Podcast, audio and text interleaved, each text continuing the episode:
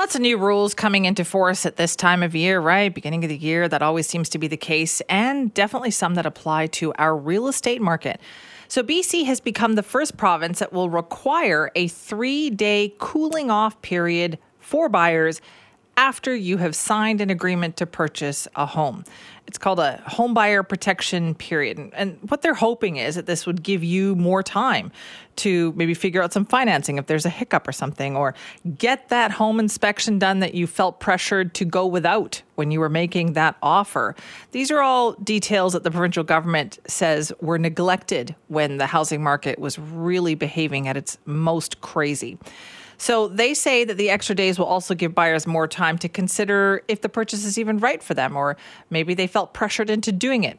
So will this help things out? And by the way, weigh in on this, simi at cknw.com. But joining us now is Tsur Somerville, Professor of Real Estate Finance at UBC's Sauder School of Business. Good morning.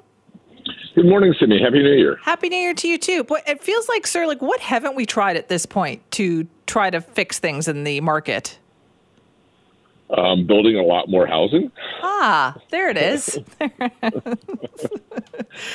so, so I, I, you know, this isn't something that I think is about trying to make housing affordable. This is sort of uh, a measure that was geared or intended to remove the pressure and anxiety and to help keep buyers out of being in circumstances where they've got they get really really unwelcome surprises because they haven't had time to do due diligence. Right. That's that pressure that people feel, right? Like you go to an open house and there's like 30 other people there and they're all going to be making an offer. That's right. And so, and then you're told, well, if you make an offer subject to any kind of conditions, you won't be able to, to purchase the home and you haven't been able to line up a home inspector. So you, you make the offer without an inspection. And I, I think from my perspective, the most important issue to address is exactly that making sure that no one signs or, or no one buys a house without having an appropriate time to get it inspected and to know at least some of the things that are involved with the condition of the house. Okay, so what do you think about this rule then? Is this helpful? So it's one of these things that was it was a really helpful rule a year ago, um, and less helpful now. In that now we're in a much weaker market, and so you're not getting 30 people making offers on houses, and so the ability to get an inspection done or make an offer subject to is a lot easier now and there's not as much pressure on it. And in fact, now it's kind of swung the other way where now the, the concern here uh, might be a buyer trying to, to game the seller by making an offer and then in the cooling off period saying, oh, you know what, um, this has to come down by, you know, $50,000 or something like that. And now the seller might have pressure because in a weak market, they're not sure – how long it would take to find another buyer. Right. So, it, yeah. And so. this is a weak market right now. Would you would you classify it as that? Well, that's what the that's what the people who spend their time measuring this stuff say it is. I believe them. And so, do you think then is this going to be helpful for people? Will this give people peace of mind? I wonder what does this mean for the seller? So you know, it creates more anxiety for the seller in a market where you're you're in seller anxiety. My, my general feeling, though, is the buyer needs a bit more protection because the buyer is fundamentally the one going in who doesn't really know the home as well. The seller does know the home, and so I I think that in in the context of who's facing the most un, most uncertainty and, and needs some help, I think giving the buyer a little more space is more important. You probably wouldn't have to put this policy in right now just because of conditions, but if you're going to have one policy for up and down markets then this feels like an appropriate policy. You know, we don't tend to have policies that are switching on and off every time the market goes through a cycle. That's true. Okay, so this just allows people to maybe take a breather. Maybe people feel like I got in over my head. Like, what was I doing? Yeah, I like. I, I think that should be less of the issue right now because of the way conditions are.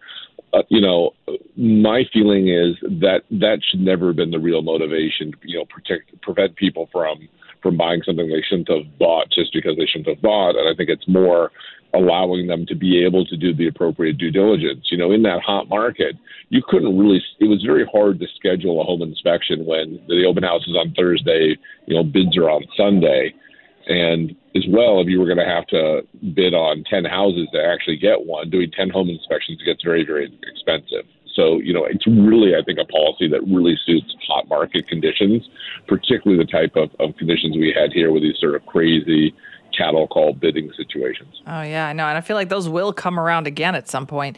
Um, yeah, Tsur. while I have you here, let me also ask you about this homeowners grant situation. So the threshold being raised to what little over two point one million dollars. What did you think of that?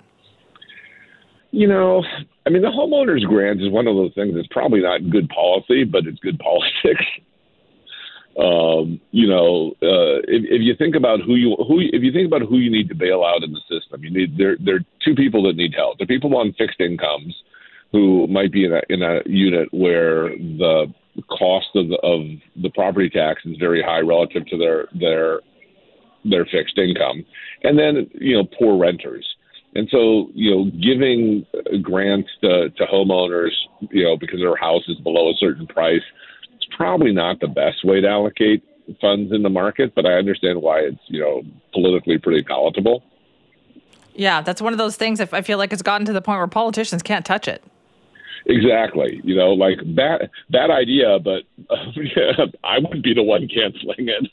Yeah, exactly. So, what do you think is going to be the big factor here for the housing market this year? Do you think it will still be real um, those interest rates? interest rates in the economy. So, you know, it's both if interest rates stay high and if there's a slowdown in the economy. You know, both those things would impact housing markets.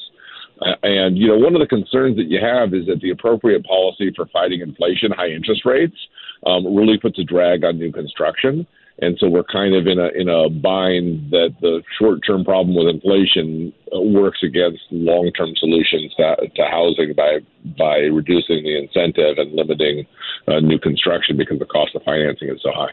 All right, well, Tsur, thanks so much for your time on that this morning. Yeah, I wish I had more good news. one day, one day we're going to talk to you, and there will be good news. You. Yes. I look forward to, I look forward to it. Thank you. Yeah, but economists are not good news people. So well, you chose that line of work. What are we supposed to do, right? Yeah, well, I'm good at it. you, you are. Thanks for your time this morning. Bye now. That is Tsur Somerville, professor of real estate finance at UBC Sauder School of Business, talking about the three-day home buyer protection period. Now, so when the market does if it does get crazy again and you see that pressure and you know lineups to place a bid on a house that kind of thing this is designed to allow people to take a breath essentially. Your offer gets accepted. Now you've got three days uh, to change your mind maybe get better financing get a home inspection. Uh, do you think this is a good idea? Do you like it? You let me know. Simi at cknw.com